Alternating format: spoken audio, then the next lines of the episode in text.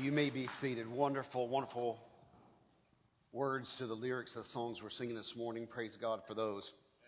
Uh, I want to do a, a few, something a little different as we open this morning. Uh, my goal today, uh, I just tell you up front what it is, so we all, I don't want to sneak up on you. I just want to be forthright with you. Uh, my goal today is to change the way you view God and to change the way you view creation, this world you live in. That's my goal today. It's at least to get you on that path to seeing things differently. There's uh, fascinating scriptures in your Bible, fascinating texts that talk about generosity and living an abundant life and living a life that's truly a life worth living. Man, John 15 would be one of those, you know, where he talks about and branches and abiding. Jesus often talked about, I came to give you life and life more abundantly. But this morning I want to read from 1 Timothy chapter 6, which is one of those passages and if you're comfortable hearing your own voice, I'm going to ask you to read out loud with me. I'll go real slow and I'll pause the commas. If you're not comfortable, just that's okay too. But if you are comfortable hearing your voice out loud, I want you to say these words out loud with me as I read 1 Timothy chapter 6. I'm going to read verse 17, 18, and 19. You just feel free to join with me. Here we go. Command those who are rich in this present world not to be arrogant nor to put their hope in wealth, which is so uncertain, but to put their hope in God, who richly provides us with everything for our enjoyment. Pause. God provides us richly with,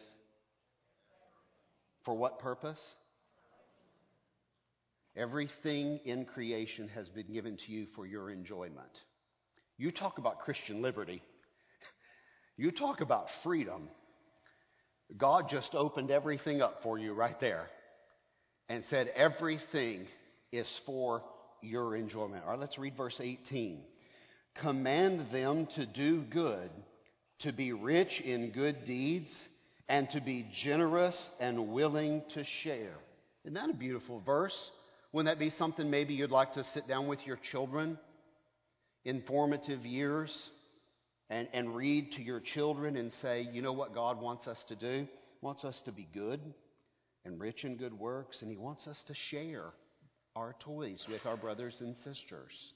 Wants us to share our candy with our brother, with our mom and dad. I mean, you know, I mean, you, it just sounds like something you'd want to sit with your kids and, and say to them. Verse 19. Here we go. In this way, they will lay up treasure for themselves as a firm foundation for the coming age, so that they may take hold of the life that is truly. There is a life that's truly life, and you can live a life that's not worth living. You can live a whole life and get to the end of your. I've just preached many funerals. And I'm so sorry to stand before you and say this, where people have lived a whole life and there's just nothing to say at the end, except they're gone. And what did they do and what did they leave? I just don't even know what to say. But there is a life that is really life. There is a life that's truly life, a life worth living, a life that is just off the charts. That's the life that God wants you to live. And for the next few weeks, we're going to talk about this true life, a life that is truly life. And the one thing you've immediately seen already is whatever that life is that's worth living, it's a life connected to sharing.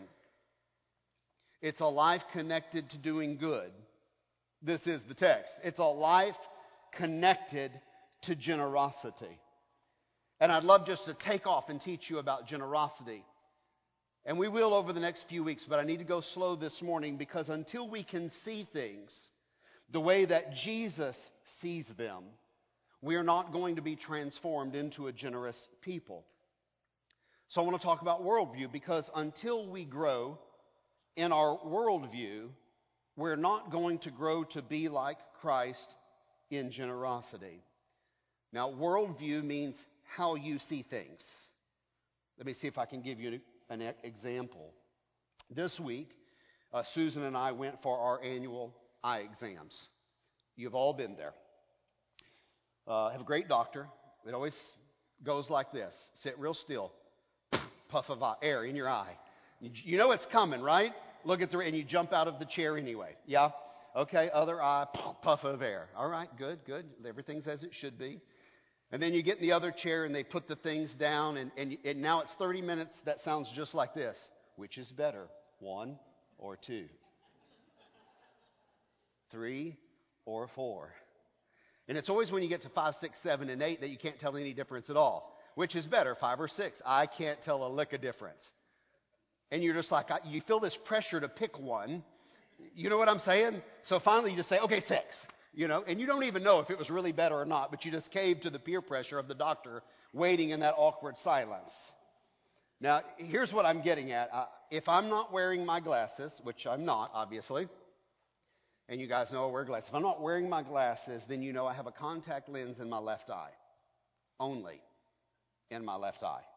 Yeah, it's really freaky. So the doctor wants me to wear my contact all the time, and y'all know I hardly ever wear them, but he, they want me to wear it all the time. And he keeps telling me, Bobby, if you'll just put that contact in your left eye and be consistent with that lens, th- then you can transform your brain to see distance through your right eye and to see this reading text through your left eye. The dominant right eye will see distance, and this corrected left eye will be able to read the words on the page and, and up close. Now, what it's like is being a chameleon, where one eyeball goes here and one eye. And it is not easy to train your brain to do this, which is why I'm lazy and I wear my glasses all the time. So he scolded me this week, so you'll see me in my contacts for a while until I get lazy again. But he scolded me and he said, if you just stay with it, and eventually your brain will be transformed and it will learn to push dominance through the left eye when reading, and you will see everything correctly. You know, Jesus talked a lot about this. The, one of the prominent passages is Matthew 13. He said, I want you to be transformed until you have a Christian worldview. But here's what it sounded like when he said it. This is why I speak to you in parables, because though seeing, you do not see. Though hearing, you do not hear. And then he talked for a little bit more. And then Jesus congratulated the people who were staying with it and being transformed.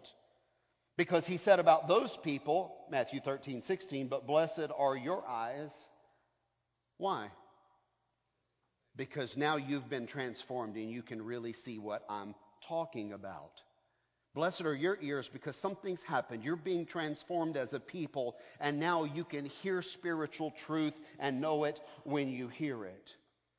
Now, use Jesus' example and my example because we want Christ to transform our hearts and minds until you and I can see things as Christ sees things. This is what we mean by Christian worldview.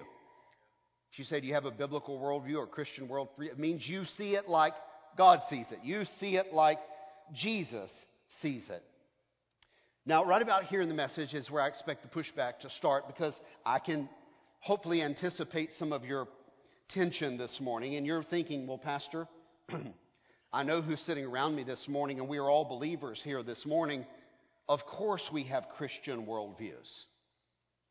We're all believers here. Surely, we have Christian worldviews. So I've got to be really careful with my language. Listen very carefully. I do agree that I am speaking to people who, by faith, have received Jesus Christ as your Savior. I believe that most of you are born again children of Almighty God.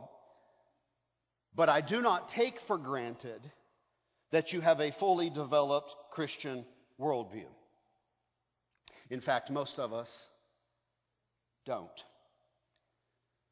Salvation is one thing, worldview is a different thing.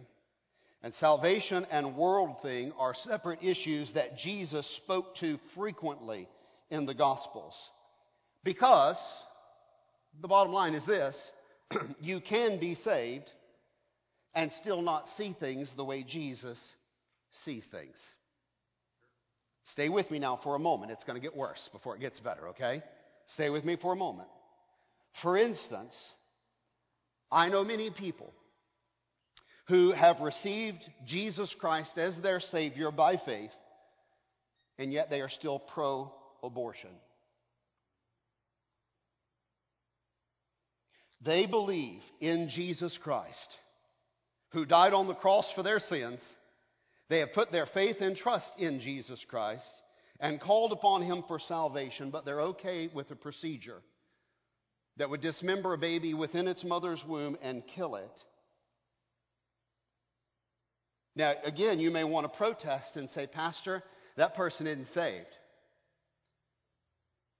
But I want to caution you be very, very careful right here. Because you are not God. I have read what God said. And what God said was this If you confess with your mouth the Lord Jesus and believe in your heart that God has raised him from the dead, you shall be saved. For with the heart man believes unto righteousness, and with the mouth confession is made unto salvation. And there is no difference between the Jew and the Greek. For whosoever shall call upon the name of the Lord shall. That's what it says. And so when you get to this moment, we should be very careful about challenging someone else's sincerity in salvation. Amen? I hope that can be some common ground for us this morning.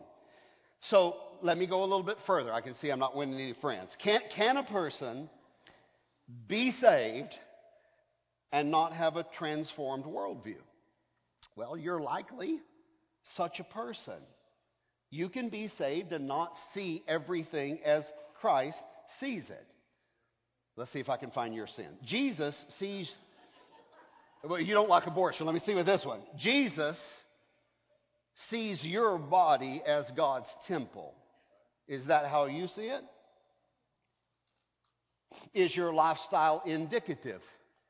Does your lifestyle bear out that you see your body as the temple of God? Well, let me just be real blunt. Can a saved person habitually abuse their body with sugar, carbs, and junk food and lack of exercise? Can you be born again? Wow. So y'all are very adamant about that, but not so much about abortion, aren't you? I think we found what your sin is. Child of God, do you own your possessions?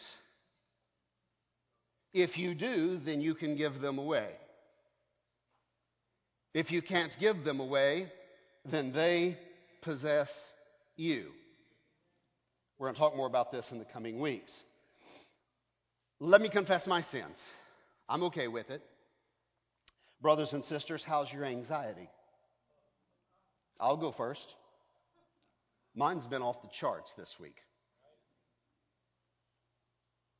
I was having discipleship time, about 40 minutes, 30, 40 minutes, with a doctor here in our community, and I meet with him once a week, and we were having a little bit of a discipleship time, and he started confessing his sins. We were talking about this, and he said, Pastor, this week I found myself glued to my television on Tuesday night. I was so worked up. He said, I'm not a big drinker. Here's his exact words I found myself knocking back bourbon on election night like you've never seen. You say, well, he's not a good Christian. He's one of the best Christians I know. Sincere, wonderful man. He said, I was so, and he said, I know this isn't right for me to be like this. But he said, I'm just confessing this is the way it was, and this is the way it is. And we had about a half an hour together, and hopefully by the half hour mark, he began to calm down, and I began to calm down. And you see, Paul had a Christian worldview, and here's what Paul said about this issue. Watch these words from Philippians 4 Do not be anxious about. Paul. Stinking Paul. You know what I'm saying? Yeah, don't be anxious about anything. Let me ask you can you be a Christian and still have anxiety. Half of you are on Prozac, so I hope you'll say yes. The other half are probably knocking back the bourbon. So it's okay to be honest in the house of God. You're most, I would say in America right now, probably the most violated verse in the Bible has been this one last week. Anxiety is running high, okay? We can all, all agree to that. And the reason is, is because most of us, although born again, do not have a fully developed Christian worldview. We are believers, but we are believers in the process, in the discipleship process. And discipleship is a process. It's a slowly developing process of being transformed until I, Bobby Harrell, can see things as Jesus Christ sees them. And when I can see like he sees, then I start becoming like he is, and then I start being as he is.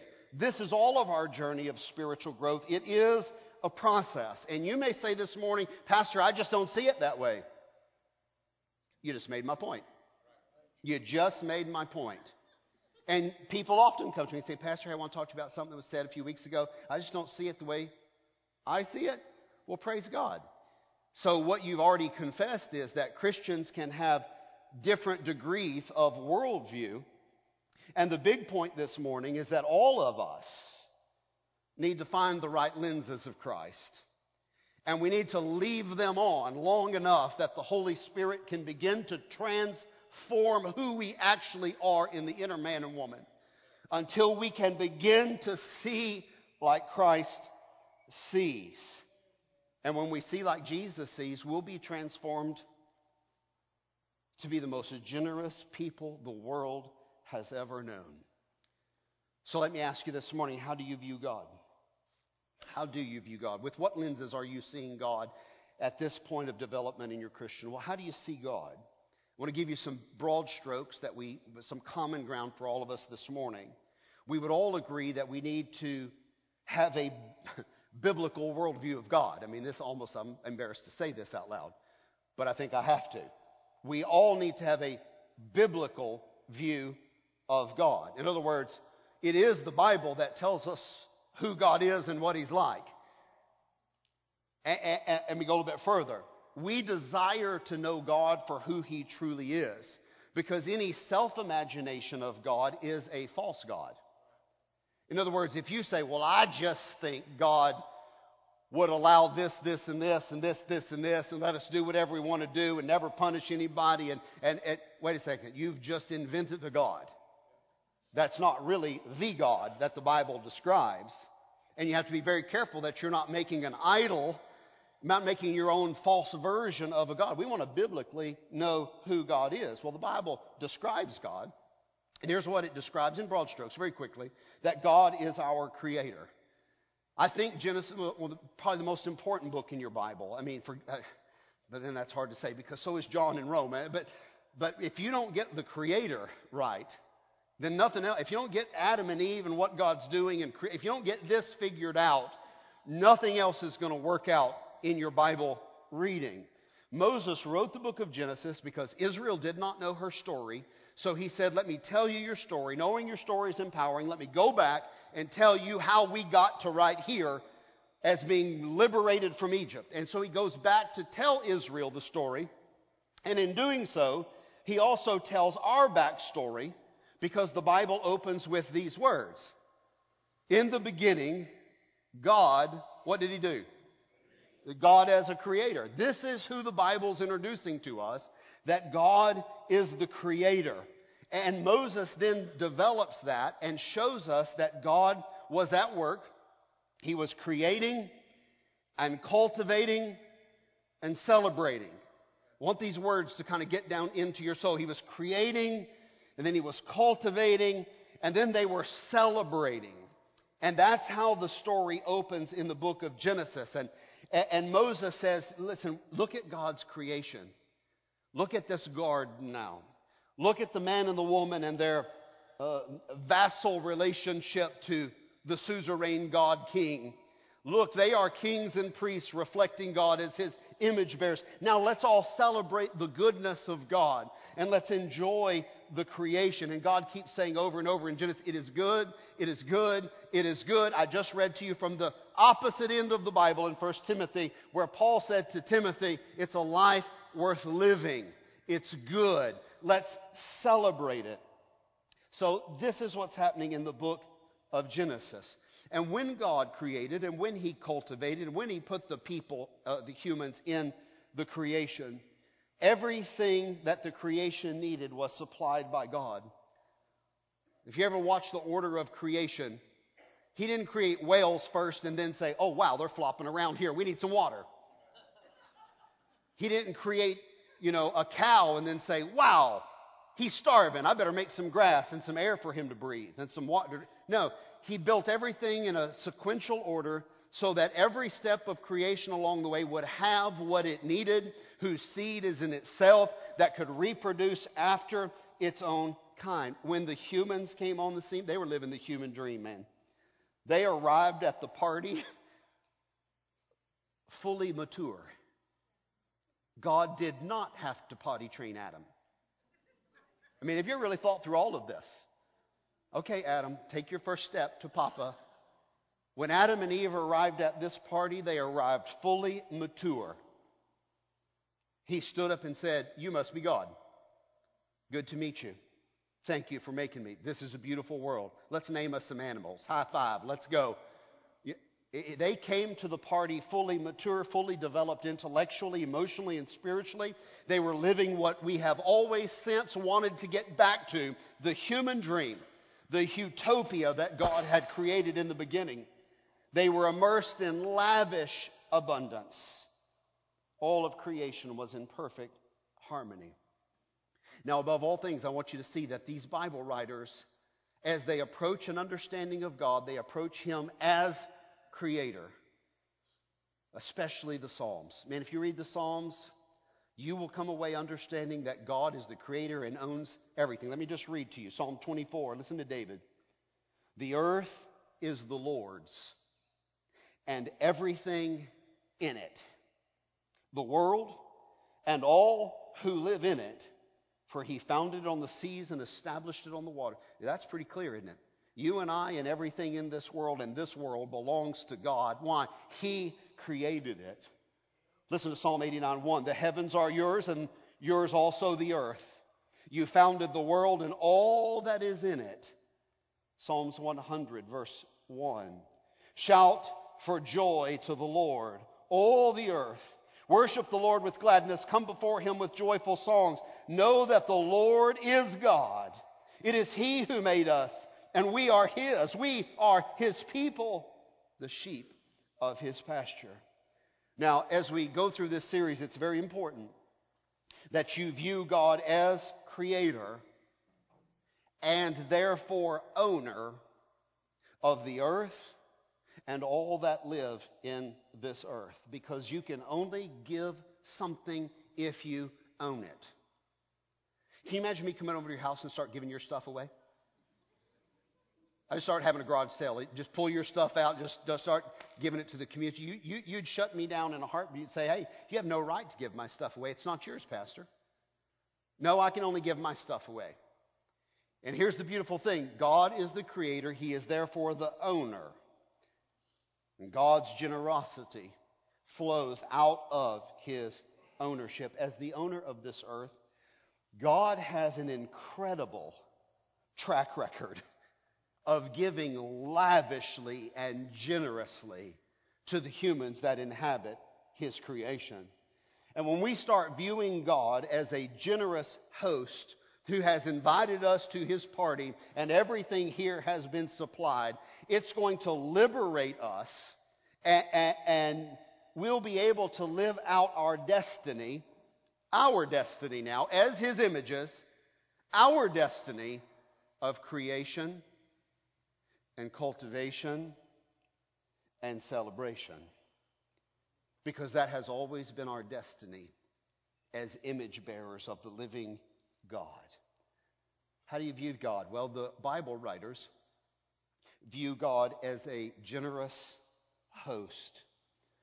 And really, we need to reshape our thinking that all of creation is a celebration of God's abundance. God has created a beautiful world.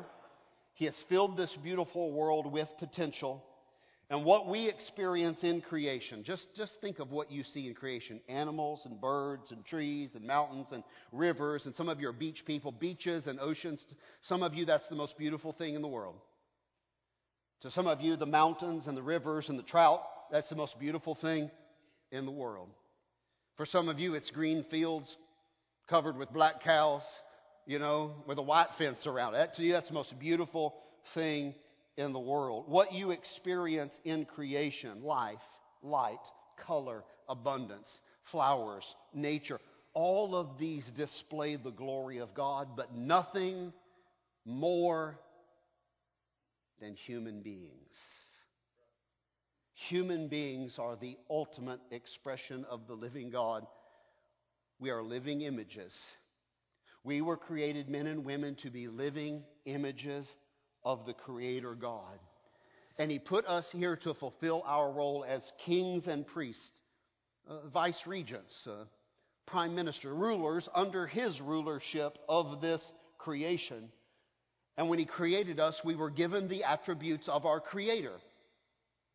Let me give you three of those attributes the ability to create, the ability to cultivate, and the ability to celebrate. because that's who our Creator is. He's given those abilities to you. You can create, and you can cultivate and develop and build and make and organize and take things to its full potential. And we should do a whole lot of celebrating because God made us to be celebrators. He made worship to be a celebration. Matter of fact, He made life to be a celebration of who God is. Creation, Uh, God's creation is a blessing to us. That's really what it is. Creation is a gift through which we get to enjoy the Creator. If you're a beach person, when you run your toes through that sand, you praise God in that moment. He made your toes and He made that sand. If the trout stream and the mountains are your thing, listen, when you snap into your skis, like a lot of us will do later this year, God willing, right? You snap into those skis and point them down the slope, and it's just, and the snow's falling, and the trees are waving. Listen, to me, that's one of the most beautiful scenes in all of creation. Okay, when you snap into your skis, then you praise God as you're skiing. Say, God, I can't believe you made all of this for my pleasure, for me to enjoy richly all things. God, I get to experience you and you're blessed through the creation that you have built. How cool is that? Now, what I'm describing to you is how Jesus sees the world. By my reading of the Bible, this is how Jesus sees it. Jesus was so optimistic. I've told you that pessimism is not compatible with Christianity. And a lot of you are pessimists. Are those people even saved, Damon? There you go. So you can be saved and be a pessimist. But God's working on us to transform our worldview away from that pessimism and cynicism that may come so naturally to be more optimistic like Jesus Christ. Jesus saw a world filled with opportunity. Jesus saw a world filled with beautiful people, diverse people, people of all kinds and colors. And uh, Jesus encountered all kinds of people and loved them all. Just saw people as a wonderful thing to be engaged in relationships. Jesus saw a wonderful world filled with abundance. Let me read you some of the words of Jesus this morning. This is Luke chapter 12, very famous passage. Let me read to you verse 22. Then Jesus said to his disciples, Therefore I tell you, do not worry about your life. Anybody under conviction yet? Do not worry about your life, what you will eat, or about your body, what you will wear. For life is more than food, and the body is more than clothes. There's more to this life than fashion and feasting. 24. Consider the ravens. They do not sow or reap. They have no storeroom or barn. Yet God feeds them. How much more valuable are you than birds? This is how Jesus saw the world. Is God taking care of his creation? Yes. Are you not much more to God than just the crows? Yes, of course you are. L- listen to Jesus. Consider, now, he already went to birds. Now he switches illustrations. Consider how the wildflowers grow. They do not labor or spin.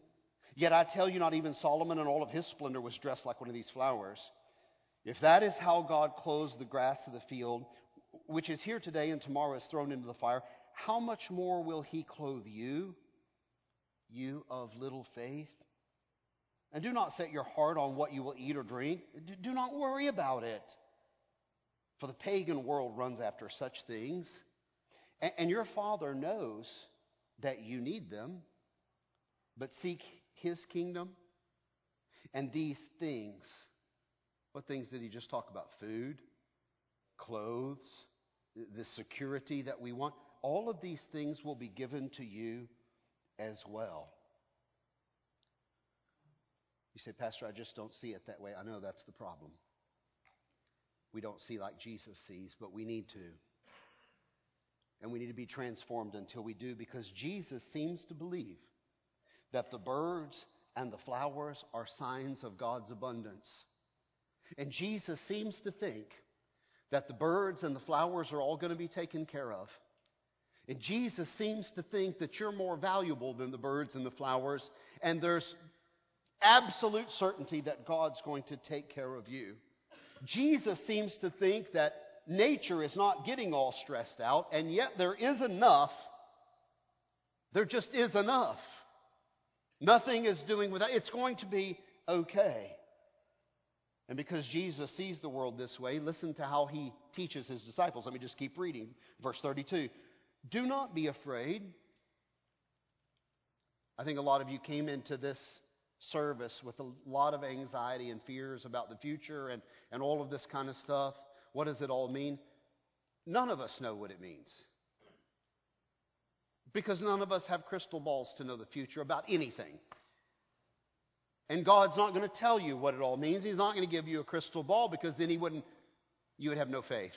You wouldn't be living by faith. You wouldn't be trusting God. So instead, here's what God tells us do not be afraid, little flock, for your Father has been pleased to give you the kingdom, the kingdom of God.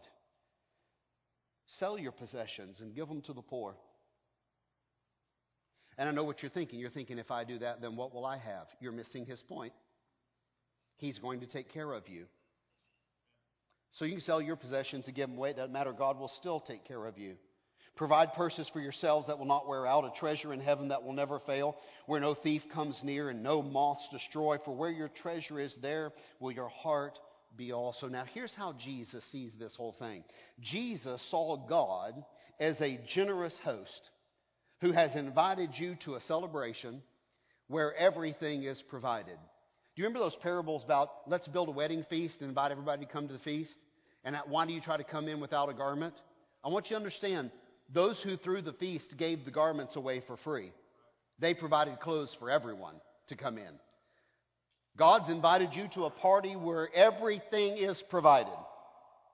I mean, the clothes, the food, the everything is provided. And there is abundance and there is no lack and it's a celebration. Jesus describes the universe as this beautiful creation packed with opportunity and resources and potential.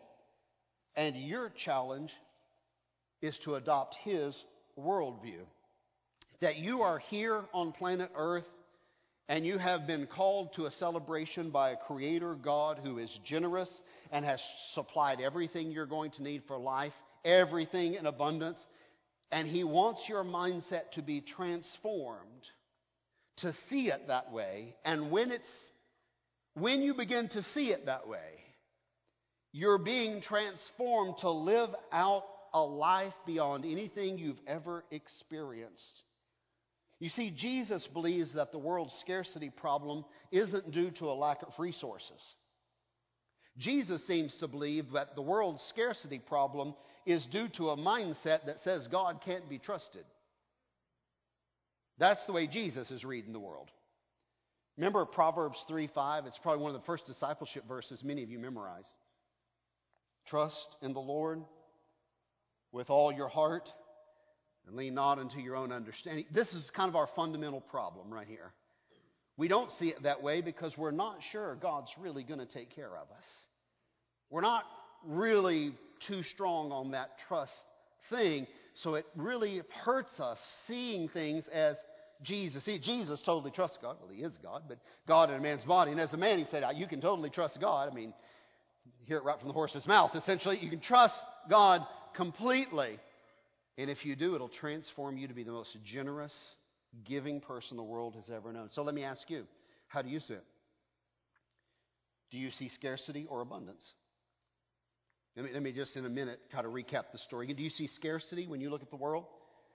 Everything's doom and gloom and there's not going to be enough and what we've got is going to be taken? Or do you see a world filled with abundance and a loving God completely in control? Now, that was the original design. Of course, in Genesis 3, the story took a dramatic turn. I get that. The serpent's temptation convinced the humans that God could not be trusted. I mean, this is really the temptation. Did God really say this? Seriously? That's what he told you?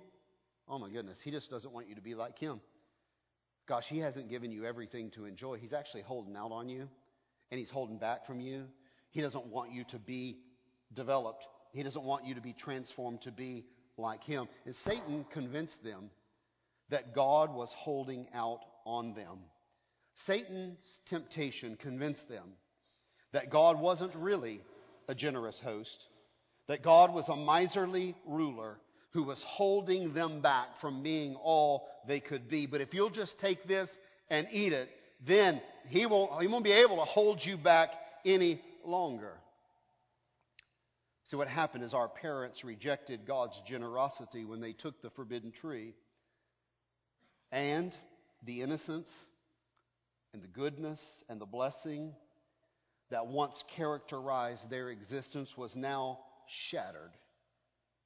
And in its place came shame and suspicion and guilt and sin and death and murder and hoarding until you turn the page twice in your Bible and God throws up his hands and says, What in the world has happened to creation? Only evil continually. And ironically, instead of getting the security the humans thought they were going to get to be like God, instead they got shame. Instead of receiving more, instead of receiving abundance in their rebellion and blessing, they received curse and that curse of sin spread upon all. All of creation is in some way tainted now by what they did. And now, through Adam and Eve, our parents, all of humanity has joined in their rebellion. I mean, you can be the judge. Instead of humanity using their creati- creativity to cultivate a beautiful world to its full potential, humans are trying their best to hoard their time, their talents, and their resources. Everyone's in their own little private world and in their own little private battle, trying to hoard up and build a little kingdom, their own little personal Eden at your address, where we're safe and we're secure and we have so much abundance that nothing could possibly ever go wrong and we could never see ourselves without. The great poet Tennyson said, Humanity operates from a deep level belief that the world is red in tooth and in claw. Tennyson is saying to us the world now has adopted a dog eat dog mentality, survival of the fittest. Get whatever you can, no matter who you have to hurt and step on, and no matter what you've got to do to get it. Break down the windows and steal the refrigerators and the washing machines. You, you watched what's happening. And you just sit back and you say, What is going on? Something's desperately broken in this world.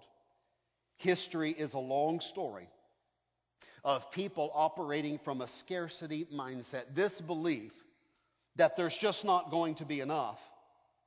And what a person has could be lost at any moment. The scarcity mindset sees the future as threatening, as ominous. Living out of a scarcity mindset causes people to hoard time, talents, treasure, resources, and to try to shield ourselves against this imagined, imagined, impending threat of loss that's coming down the road somewhere. This doesn't produce true life. This only produces in us anxiety, dissatisfaction with what we already have, insecurity, and most significantly, what this produces in us all is fear. When you don't see it the way Jesus sees it, the bottom line is you turn into a fearful person. Let's flip the coin over. The other way of viewing the world is from an abundance mindset. This is the perception that there is enough. That, that what a person has is a blessing to be shared with others. This abundance mindset is thinking that the future is filled with potential. Living out of an abundance mindset causes people to view life as a gift from God.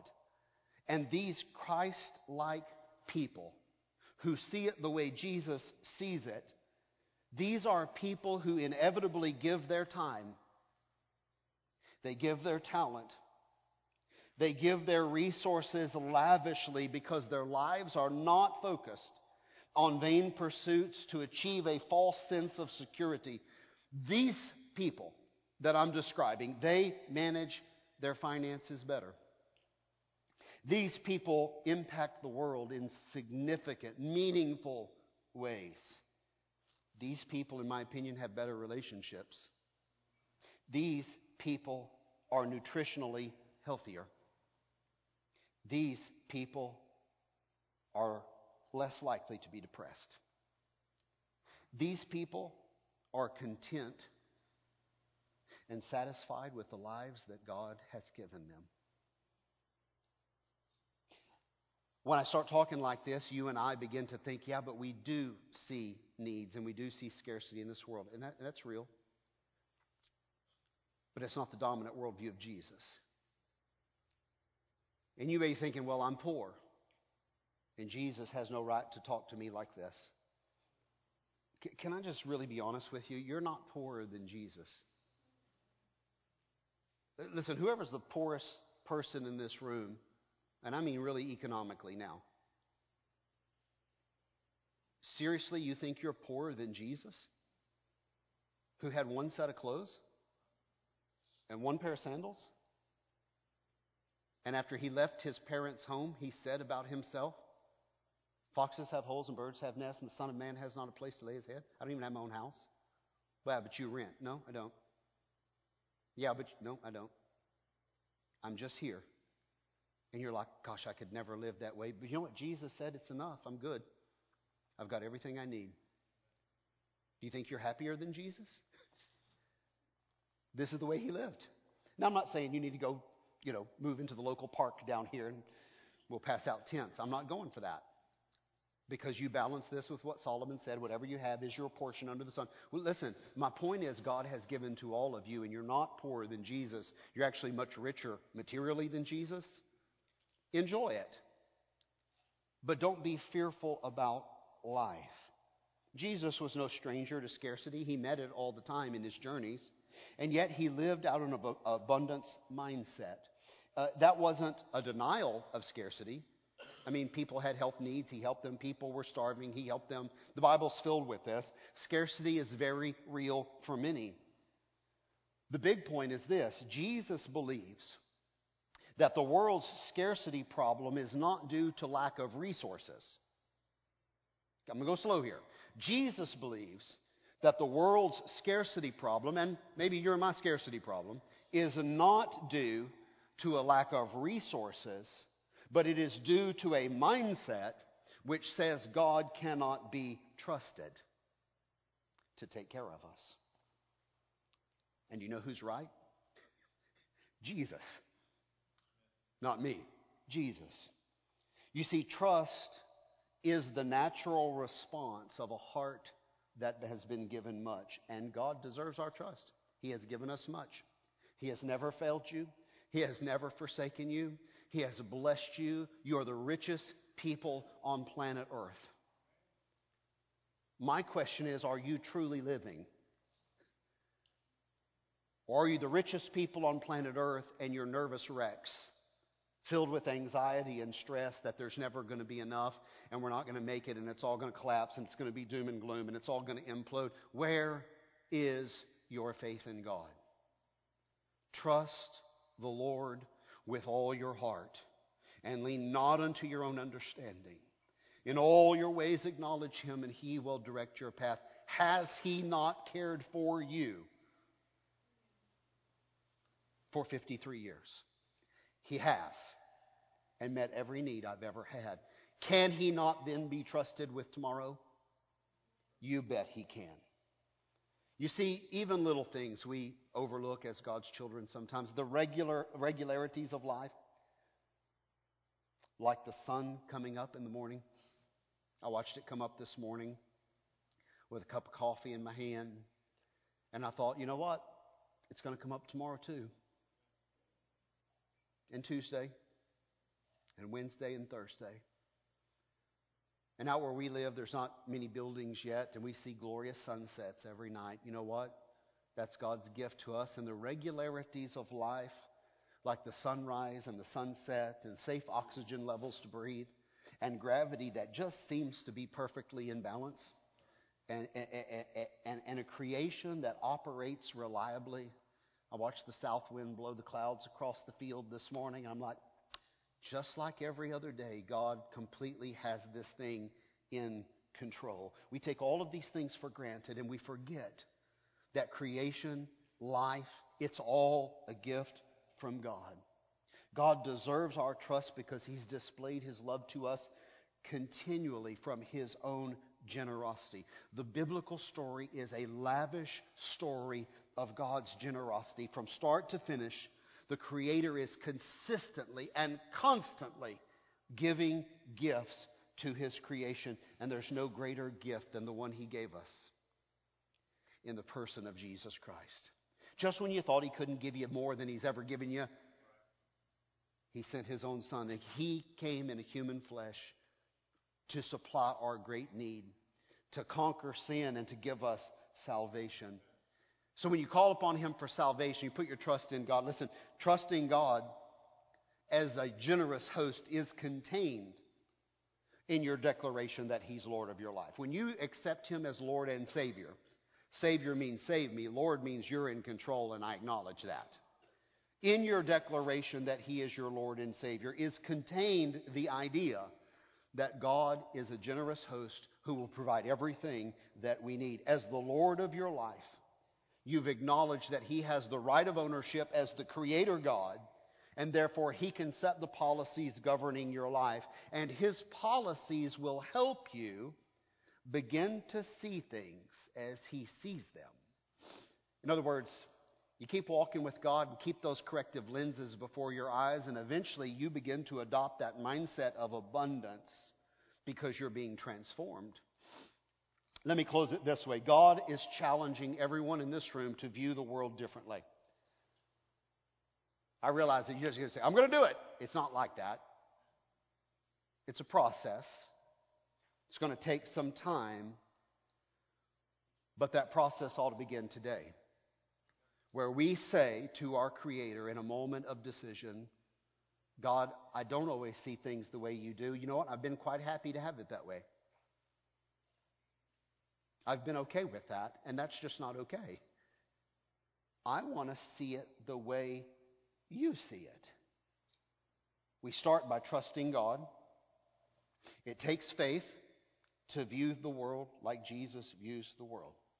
It takes faith to see your role as one of blessing others out of your abundance rather than being a hoarder and a taker. Your whole destiny is to become so filled with love and trust for God that it overflows from you to everyone around you. You see, the Bible talks a lot about being filled with the Spirit of God. You're to be filled with the Spirit of God not just until you get full, but Jesus said, out of your belly will flow rivers of living water. You're not to just be filled with the Spirit of God's presence in your life so you can say, see, I've got it all and screw a big old cap on it and hold it all in. God wants you to uncork that thing and let the Holy Spirit flow out of you. Let blessing and abundance flow out of you. Be filled, not to be filled. Be filled to be overflowing. We may have forgotten that. Be filled not so you can say, I'm happy and satisfied, I've got all I need. No, be filled so that you can help everyone be blessed by what God's doing in your life. Your destiny is to become a person of creativity. and cultivation and celebration, just like your Creator. He put you here to be creative, to develop highways and bridges and roads, and telephones and internets and gardens and lakes. God put you here to be conservationists. God put you here to be engineers. God put you here to be farmers and gardeners.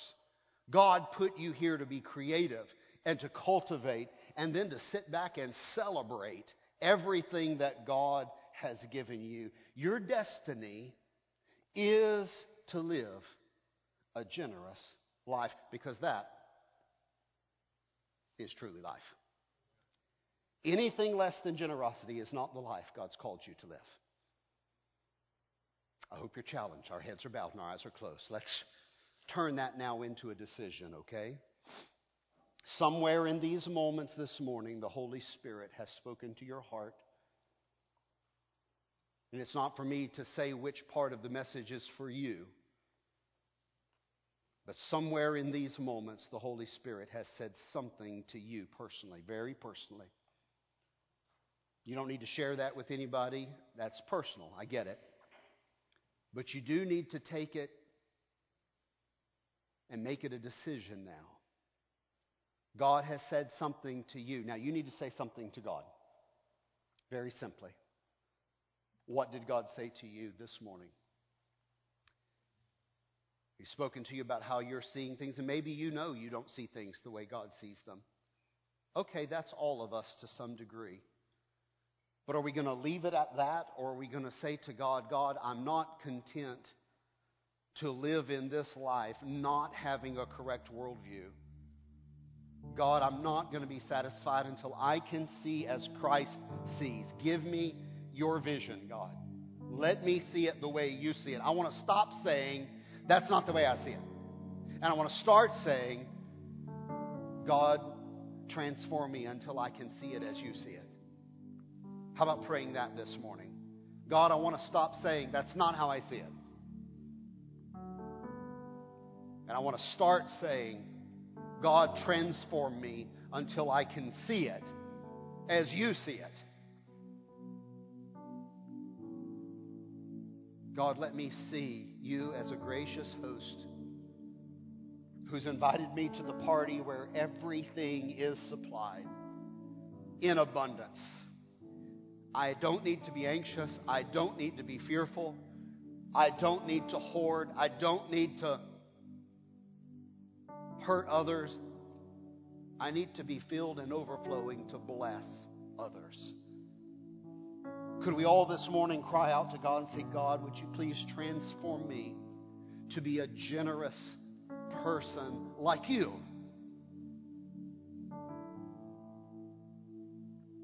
God, work in our hearts this morning. Lord, we yield to you. We yield control to you. We call you Lord freshly this morning. Lord, we want to just renew that. Lord, this morning I call you Lord.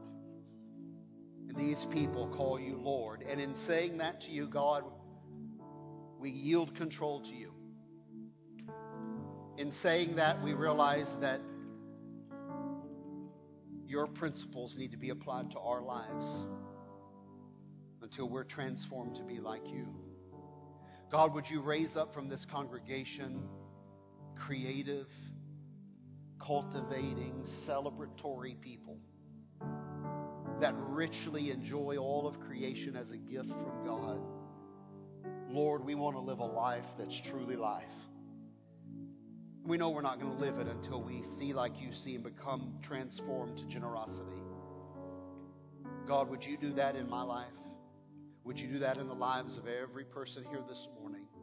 That we would become a community of generosity. People who are filled and overflowing with the love of God and the Holy Spirit and even material things so that our entire lives could be a blessing to everyone around us.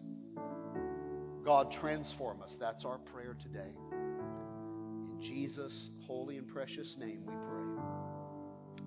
Amen. Let's stand together. Let's go to our places with joy and celebration in our heart.